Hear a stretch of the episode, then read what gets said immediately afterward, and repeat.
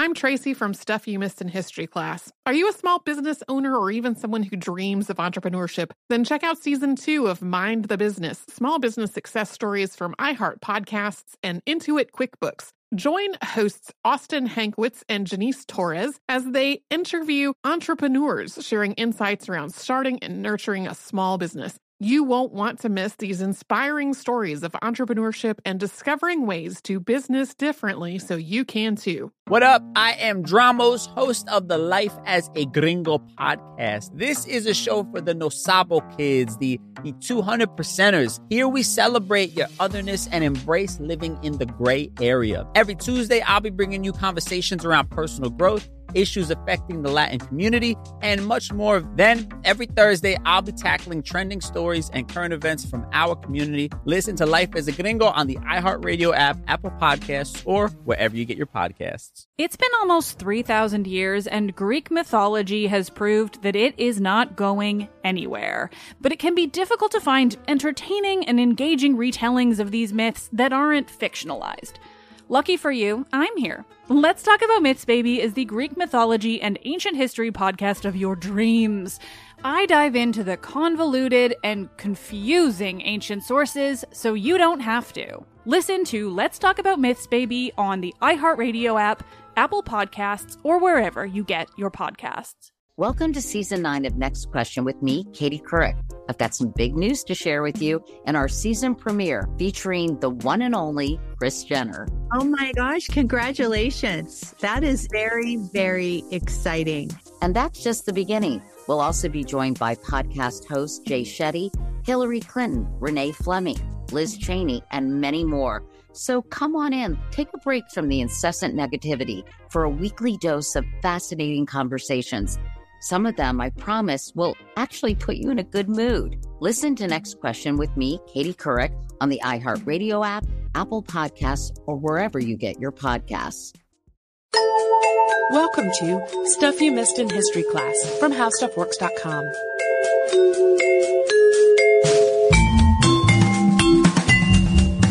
Hello and welcome to the podcast. I am Tracy V. Wilson. And I'm Holly Fry.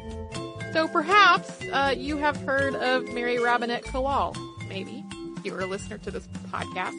She has written, among other things, a series of novels that are known as the Glamourist Histories, and these are basically Jane Austen novels with magic. So if that sounds delightful to you and you have not read them, you will probably be delighted because uh, they are pretty charming and touching and funny. And the third one was some of my most recent airplane reading while I was uh, on a flight, and that book is called Without a Summer. It's set in 1816, and in addition to several running mentions of past uh, podcast subjects, the Luddites, there's ongoing discussion about, about whether that year's unseasonably cold weather is caused by magic, basically. So this is not unseasonably cold like chillier than normal. It's unseasonably cold like it's snowing in July and all of the crops have frozen in the ground. So, in spite of the similarities in their names, I was so absorbed in this book that it wasn't until the very end that I made the connection that this unseasonably cold fictional setting is the same as the real world event The Year Without a Summer, which is also a listener request from listener Cecile. So Cecile, you can thank Mary Robinette Kowal for, for bumping this to the top of the list because uh, after we landed I was like, I want to learn more about that and what really happened. So this story actually starts with a volcano. And the volcano, which was Tambora on the island of Sumbawa, Indonesia, was probably not the only factor in 1816's bizarre weather, and we'll talk about that a little bit more later. But it was definitely a very significant major part of it, and it had immediate devastating effects in Asia and the tropical Pacific. And a lot of these are unfortunately really glossed over when people talk about the year without a summer. There were several major volcanic eruptions in the early 18 teens. One was Soufriere on St. Vincent Island in the Caribbean in 1812. Mount Mayon in the Philippines erupted in 1814. And then there was an immense explosion from Tambora, which started on April 5th, 1815 and went on for days, with the worst of the eruption really getting going on the 10th. And in the memoir of Sir Stamford Raffles, the British Lieutenant Governor of Java at the time, quote, the first explosions were heard on this island in the evening of the 5th of April. They were noticed in every quarter and continued at intervals until the following day. The noise was, in the first instance, almost universally attributed to distant cannon. So much so that a detachment of troops were marched from Jogjakarta in the expectation that a neighboring post was attacked, and along the coast boats were in two instances dispatched in quest of a supposed ship in distress. On the following morning, however, a slight fall of ashes removed all doubt as to the cause of the sound. And he goes on to say that it sounded so close that they really all believed it was a volcano that was actually much closer to them than Tambora. When the eruption started, eyewitnesses on the island of Sumbawa reported three extremely tall, very distinct columns of flame that came up from the volcano's crater and then they kind of crashed into one another high up above it before cascading back down. Stones that were on average the size of a walnut also rained down, along with tons and tons of ash. Also falling in the vicinity of the mountain were trees and even animals that had been on the upper slopes, which were torn apart by the eruption. The eruption of Tambora, in case you could not surmise this from Tracy's description, was huge. It was much bigger and much deadlier than the far more well-known eruption of Krakatoa that happened almost 70 years later. People reported hearing it as far away as Sumatra, which is more than a thousand miles away from where it was happening. There was also so much ash in the air that it was, according to reports, dark for three days for 300 miles around the volcano after the eruption peaked. The volcano itself also got a lot shorter. It lost almost a third of its pre-eruption height, dropping from 4,200 to 2,800 meters. Not surprisingly, the island of Sumbawa was devastated. More than 10,000 people died in the eruption itself the entire island was covered in ash. And this ash had an average depth of between 50 and 60 centimeters, so between 20 and 30 inches of ash. The ash was deeper the closer you got to the volcano, and so much of it fell that buildings collapsed under its weight. And a 2004 archaeological expedition found a village that was buried under an ash layer 10 feet thick. Ash spread to the north and northwest blanketing the sea and the neighboring islands. British vessels reported patches of ash in the sea around Indonesia that was several feet deep and had to be essentially plowed through. Two of Sumbawa's princedoms were completely destroyed, and their common languages became extinct. And the influx of volcanic material into the ocean also spawned a tsunami that struck other parts of the island as well as neighboring islands, so that people who had survived the initial eruption wound up being killed in the tsunami afterward. Most of the crops in the surrounding area were destroyed. And as is so often the case when there's such a massive natural disaster, famine and disease spread in its wake, including among livestock and wild animals. People became so hungry that they resorted to eating their horses, which were working animals that were necessary for transportation and for work. And all of this wasn't limited just to the island of Sumbawa. People in neighboring islands starved to death as volcanic ash killed their rice crops. There was a massive migration to other islands, and some of those islands could not sustain the needs of all of these newcomers that were causing their economies and their food supplies to collapse. And many of those islands were facing famines and epidemics of their own in the wake of the volcano. Bali and Lombok were particularly hard hit. Estimates of the total death toll in Indonesia really vary, but sources generally agree that it was at least 117,000 people who died in the eruption and its, its aftermath. It took more than five years before crops could be harvested again on the most affected parts of Sumbawa. Recovery was extremely slow. Two government officials wrote that the princedoms of Sumbawa and Dompo were, quote, beginning to recover in 1824. So we're talking about almost a decade later. Other princedoms were, in their words, still, quote, a desolate heap of rubble. The whole thing had an extremely long lasting effect on the island's ecology. You could probably even say that it was permanently changed. In places, ash made the ground more fertile, but it was also drier. So Bali and Lombok, so neighboring islands, wound up with really bountiful rice harvests a few years later thanks to all the ash in the soil. But on Sumbawa, the volcano and the ash destroyed all the vegetation. And the streams and springs that the vegetation had been sheltering consequently dried up. So while the soil was richer, it was also a lot drier. So Sumbawa didn't get quite the same benefit as some of the other outlying uh, islands did once it had started to recover.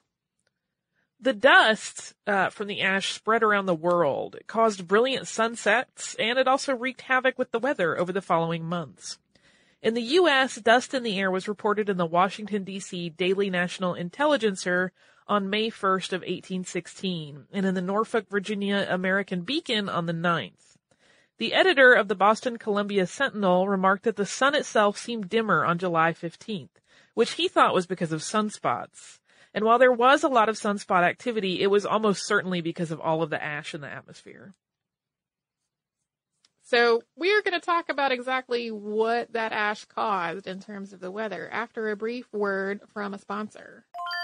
I'm Tracy V. Wilson from Stuff You Missed in History class. Did you know small businesses make up 99.9% of all businesses in the United States? The world is powered by entrepreneurs, and if you're a small business owner or even someone dreaming of starting your own business, then you'll want to check out season two of Mind the Business Small Business Success Stories from Ruby Studio, from iHeartMedia, and Intuit QuickBooks. And every episode, hosts Austin Hankwitz and Janice Torres talk to entrepreneurs about how they've grown from the lessons of launching and nurturing a small business and how they have found success being their own boss. From the excitement of first starting out to finding the right tools and resources to process invoices and payments like QuickBooks Money, you won't want to miss these inspiring stories of entrepreneurship and discovering ways to business differently so you can too. And if you're a small business owner or even someone dreaming of starting your own business, then you'll want to check out season two of Mind the Business Small Business Success Stories from Ruby Studio, from iHeartMedia, and Intuit QuickBooks. I'm preaching to somebody today who is waiting for God to give you your next step. And you don't know what it is yet. You need God to show you your next step. Because God, I can't stay where I am, like I am, where it is. This isn't going to work. I, I have to move on, but I don't know where. A lot of time you'll use it as an excuse. Well, I don't know how. I don't know where. I don't know what. God, if you show me. God, if you tell me. God, if, no, no, no, no, no. You know enough right now. And if you needed to know more, He would show you.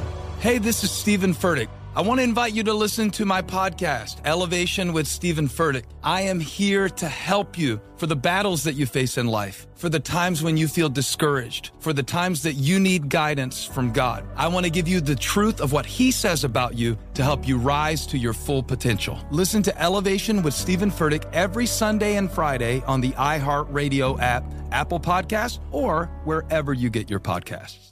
What up? I am Dramos, host of the Life as a Gringo podcast. Now, this is a show for the No Sabo kids, the, the 200 percenters. Here we celebrate your otherness and embrace living in the gray area. If you ever felt like you were always too much this while also never being enough that, this is the podcast for you. Every Tuesday, I'll be bringing you conversations around personal growth issues affecting the Latin community, and much more via my own personal stories, along with interviews with inspiring thought leaders from our community. Then, every Thursday, I'll be tackling trending stories and current events from our community that you need to know. So much of what makes our community so beautiful is our diversity, yet, too often, those of us who don't fit into this dumb stereotypical box of whatever it means to be Latino are left without a voice or just forgotten about. On this show, I celebrate the uniqueness of our culture culture and invite you to walk in your authenticity. Listen to Life as a Gringo as a part of the My Cultura Podcast Network, available on the iHeartRadio app, Apple Podcast, or wherever you get your podcasts.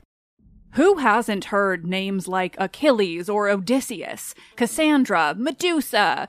But how much do you know about them from the ancient world? Let's Talk About Myths, Baby is the podcast bringing the ancient sources to life. Greek myth and history is timeless, and unless you've been living under a rock, you have seen just how true that is today. But there is so much more to these characters and stories than what pop culture can do justice. I'm Liv Albert, the host of Let's Talk About Myths, Baby, and every week I bring you stories from the ancient world, both mythological and historical, to breathe new life into these thousands of years old stories.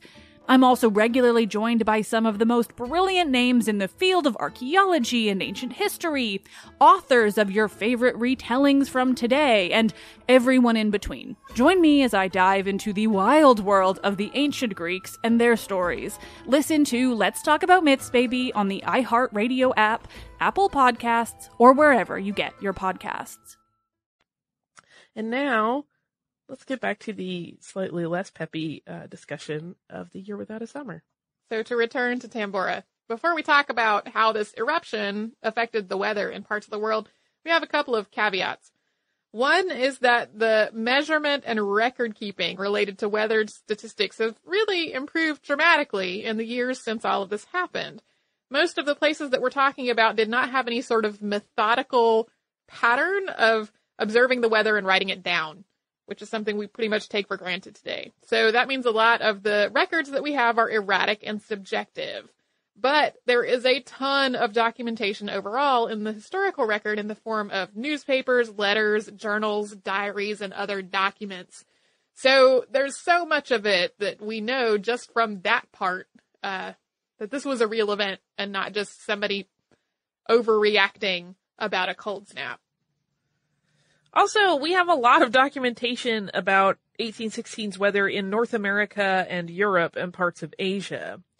But while it's pretty logical to conclude that the weather was completely weird everywhere as a consequence of all of this ac- volcanic activity, we have much less uh, in the way of actual records from Africa, South America, and Australia. So when we walk through what we know, it is mostly from North American, European, and Asian points of view in North America, particularly on the East Coast, stretching from the Carolinas all the way up through what's now Ontario and Quebec. The spring of 1816 was overall cooler and drier than normal, although there were some big uh, warm spells mixed in. Temperatures kind of swung wildly from balmy to freezing and back again. Then the summer had three extreme cold spells in June, July, and August. The first huge cold wave stretched from June 5th to June 11th. Temperatures in New England dropped from the 80s to the 40s in the wake of a thunderstorm, and that actually became the high for the next several days.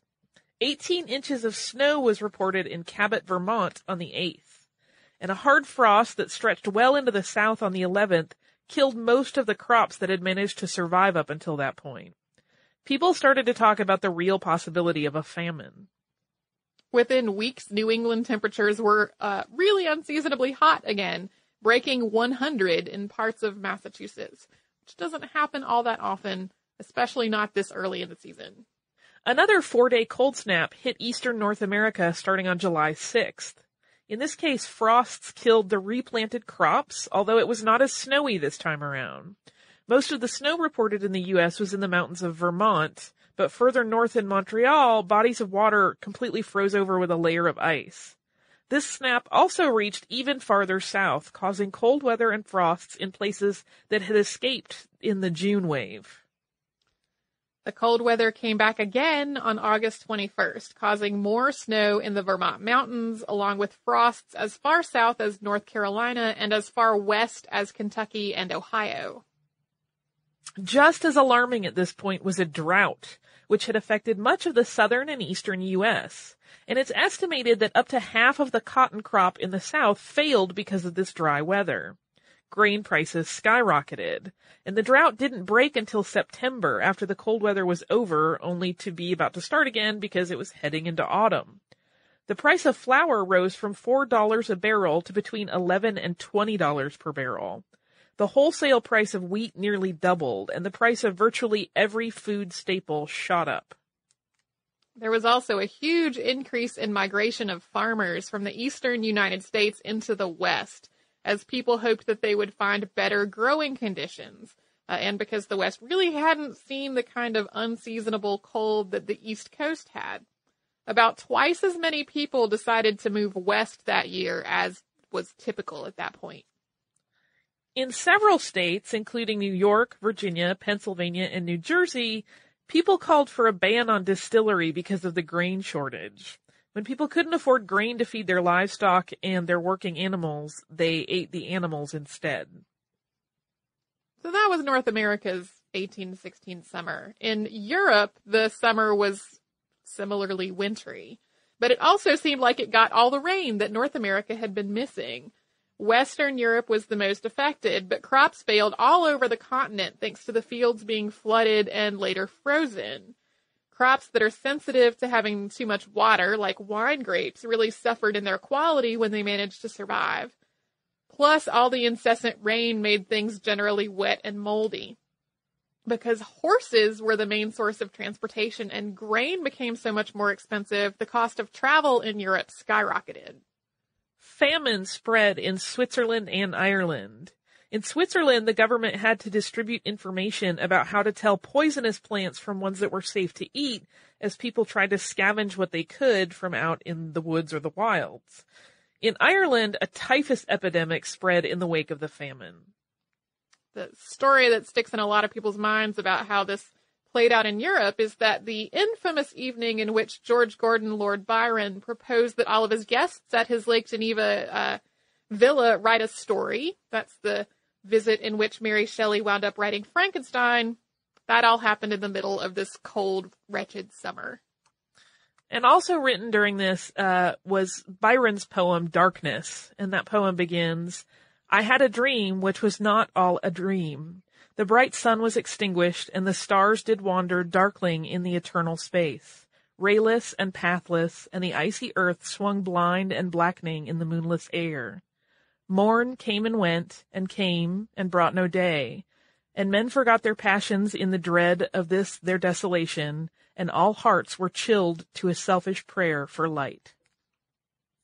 In Asia, moving on to the third big place that we have lots of information about, the volcano disrupted the monsoon cycle in India and Korea. So things were dry when they were supposed to be wet and then way wetter than they were supposed to be once the rain actually arrived. This caused rice crops, which really rely on that monsoon cycle, to fail all over.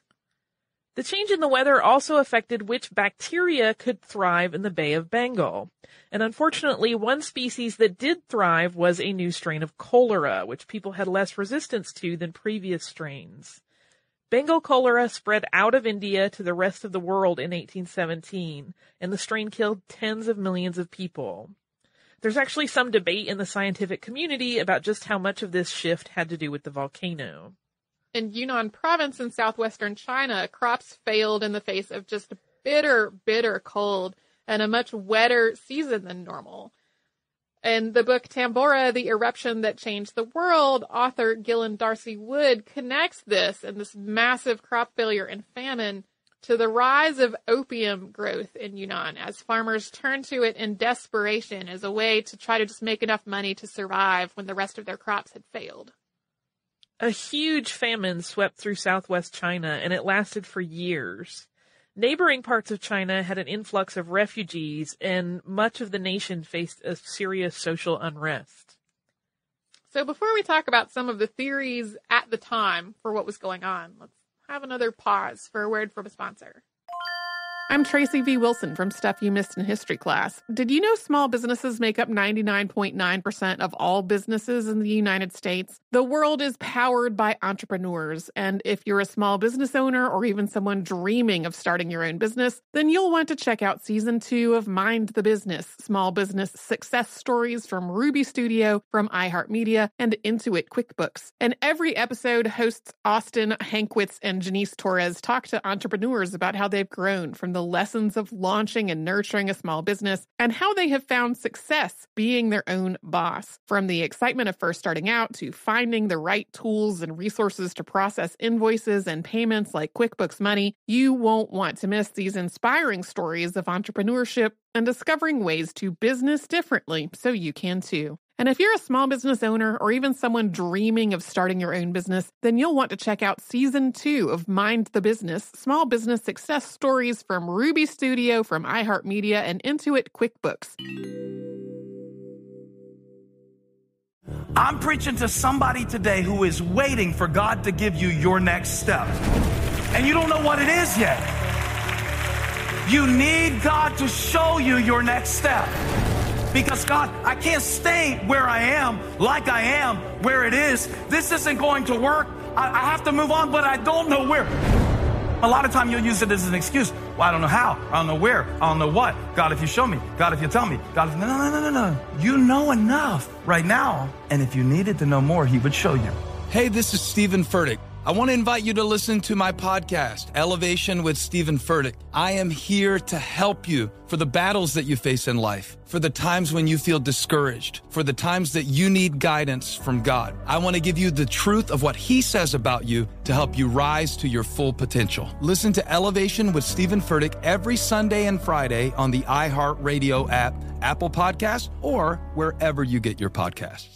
What up? I am Dramos, host of the Life as a Gringo podcast. Now, this is a show for the Nosabo kids, the, the 200 percenters. Here we celebrate your otherness and embrace living in the gray area. If you ever felt like you were always too much this while also never being enough that, this is the podcast for you. Every Tuesday, I'll be bringing you conversations around personal growth issues affecting the Latin community, and much more via my own personal stories, along with interviews with inspiring thought leaders from our community. Then, every Thursday, I'll be tackling trending stories and current events from our community that you need to know. So much of what makes our community so beautiful is our diversity, yet, too often, those of us who don't fit into this dumb, stereotypical box of whatever it means to be Latino are left without a voice or just forgotten about. On this show, I celebrate the uniqueness of our culture culture and invite you to walk in your authenticity. Listen to Life as a Gringo as a part of the My Cultura Podcast Network, available on the iHeartRadio app, Apple Podcast, or wherever you get your podcasts.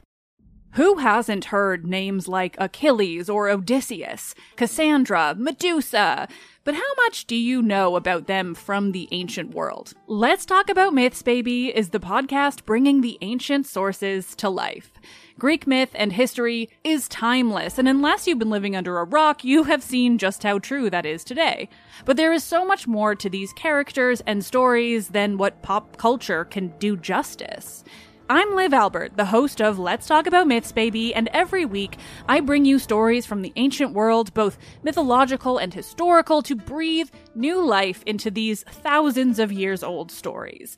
I'm also regularly joined by some of the most brilliant names in the field of archaeology and ancient history, authors of your favorite retellings from today, and everyone in between. Join me as I dive into the wild world of the ancient Greeks and their stories. Listen to Let's Talk About Myths, baby, on the iHeartRadio app, Apple Podcasts, or wherever you get your podcasts. And now back to the year without a summer. So unsurprisingly, there were many, many explanations at the time for what was going on and what was causing this just bizarre weather. These actually start with a story about why the volcano erupted in the first place. The population of Sumbawa was largely Muslim, and there was a folk tale explaining the event.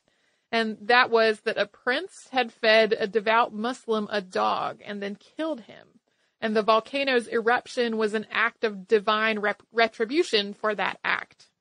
A range of explanations for the weather cropped up in North America and Europe as well. A primary theory was sunspots, as we mentioned briefly earlier. There were a number of extremely large sunspots that year, some of which were visible to the unaided eye. And people thought these darker areas of the sun were colder, which is true, and a colder sun meant colder weather. Not everyone was on board with this idea, though, since the timing of the sunspots did not always match up with the coldest weather. There's actually a lot of continued study and discussion about exactly how much sunspots can affect the Earth's weather and climate. Uh, and it's partly because this all happens on such a huge scale, and the sunspot cycle itself is so long that it's almost impossible to isolate just sunspots from all of the other stuff in the world that's going on while the sunspot cycle is peaking. Yeah, you can't really turn off the sun to get a control group without it.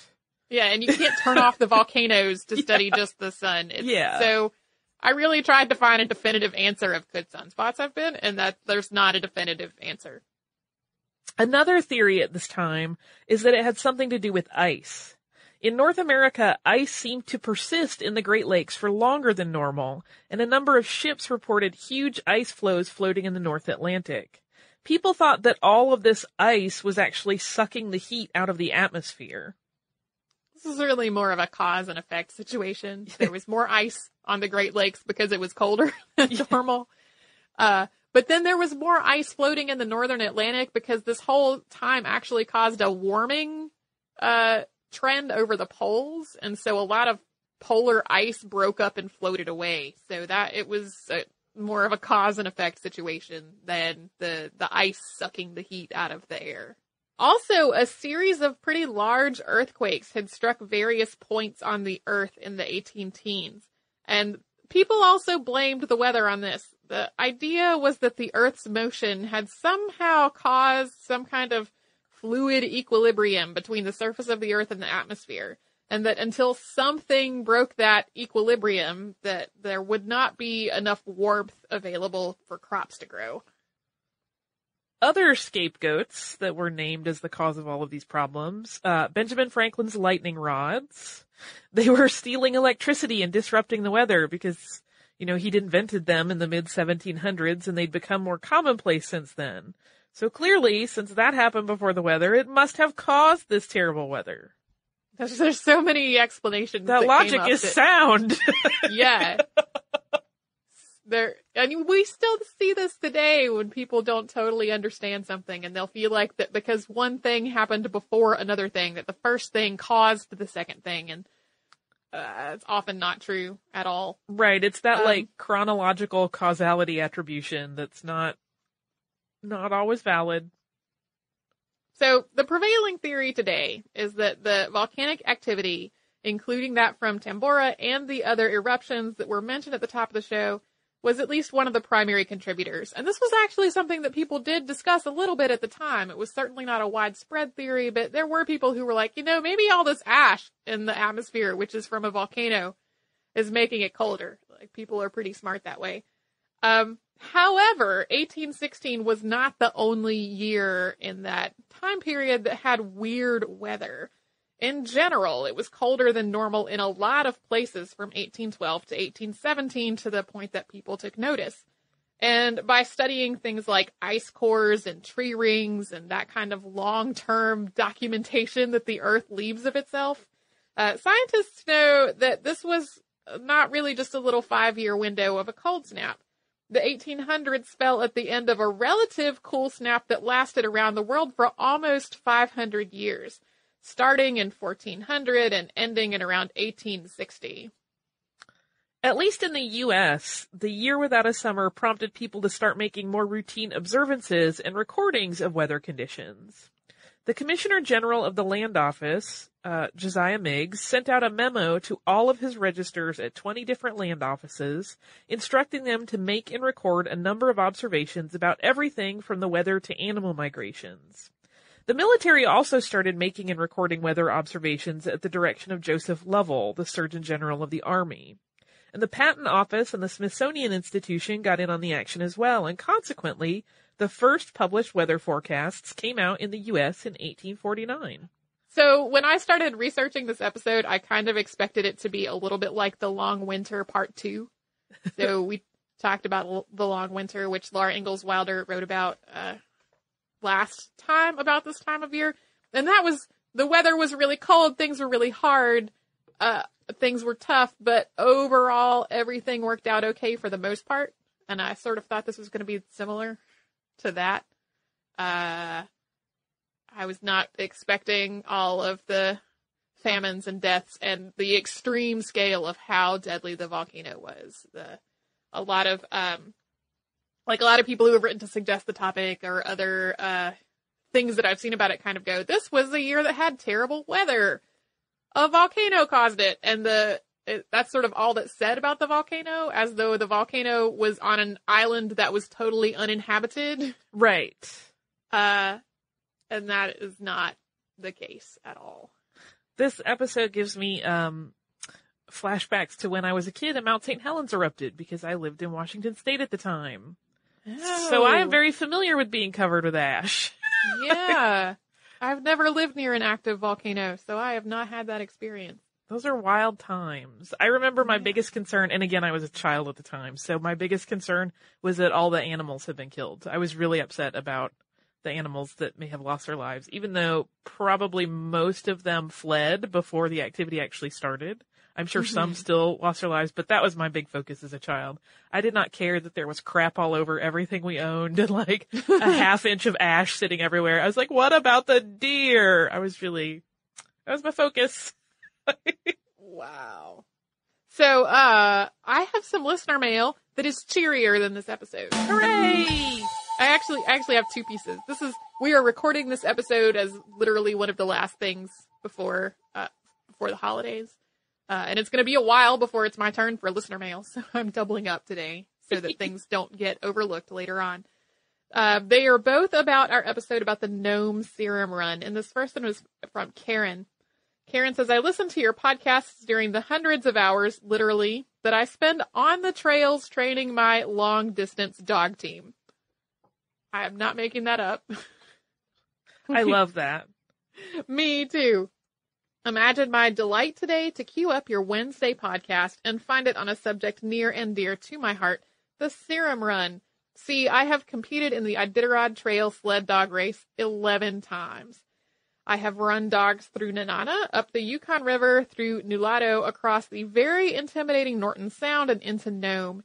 Each of my purebred Siberian Huskies can trace their roots back to dogs on Seppala's Serum Run team, which was Togo, who we talked about in the episode. Just wanted to let you know that I thought you did a very excellent job of covering the subject. The pronunciations you were worried about were spot on, and you did a more accurate job with the subject than about anyone I've heard. Well done. Oh, and I wanted to say that you are right. Minus 50 is ridiculously cold, and sled dogs are indeed amazing. The most amazing creatures on the planet, if you ask me. I've been running dogs for over 20 years, and they still amaze me every day. Sincerely, Karen. And then I'm going to read another one. This one is from uh, Marie, and Marie says it was positively delightful to see some Alaskan history pop up in my podcast this morning, even if it isn't a- an event I missed in history class. It was still an, an interesting listen.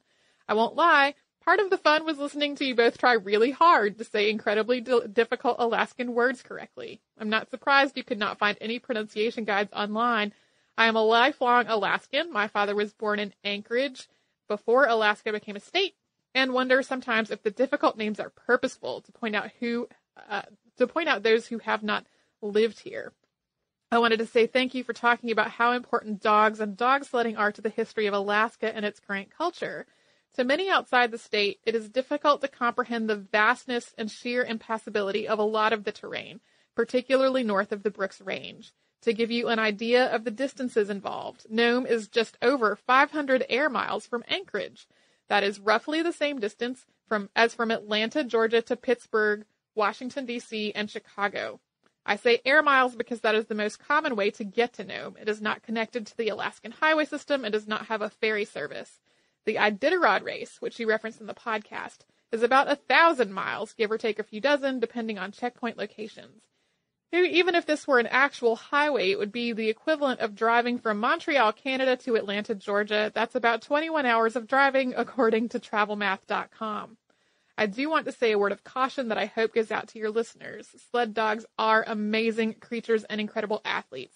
They are bred to work hard in cold weather, have remarkable endurance, and the ability to persevere in circumstances that most animals would balk at.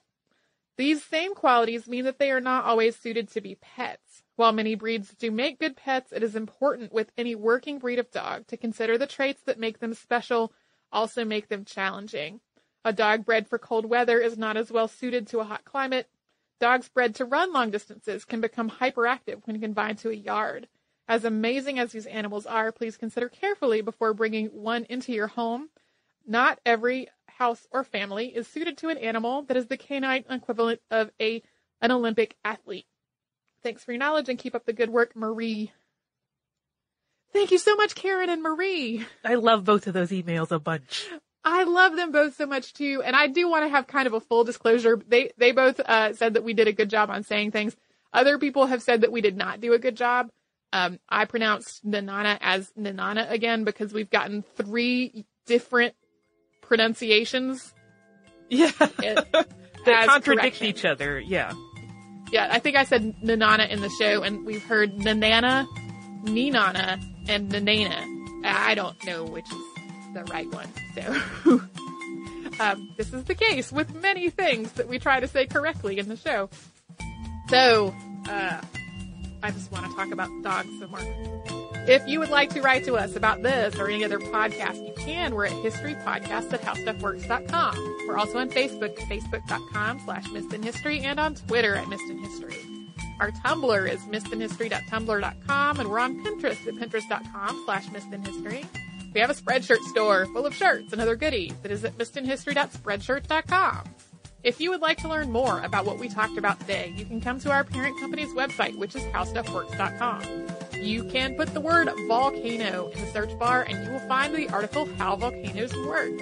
You can also come to our website, which is missedinhistory.com, where we have an archive of every single episode we have ever done, show notes for all the episodes that Holly and I have done, some blog posts from past hosts of the podcast, all kinds of cool stuff. So you can do all that and a whole lot more at howstuffworks.com or missedinhistory.com. For more on this and thousands of other topics, visit howstuffworks.com.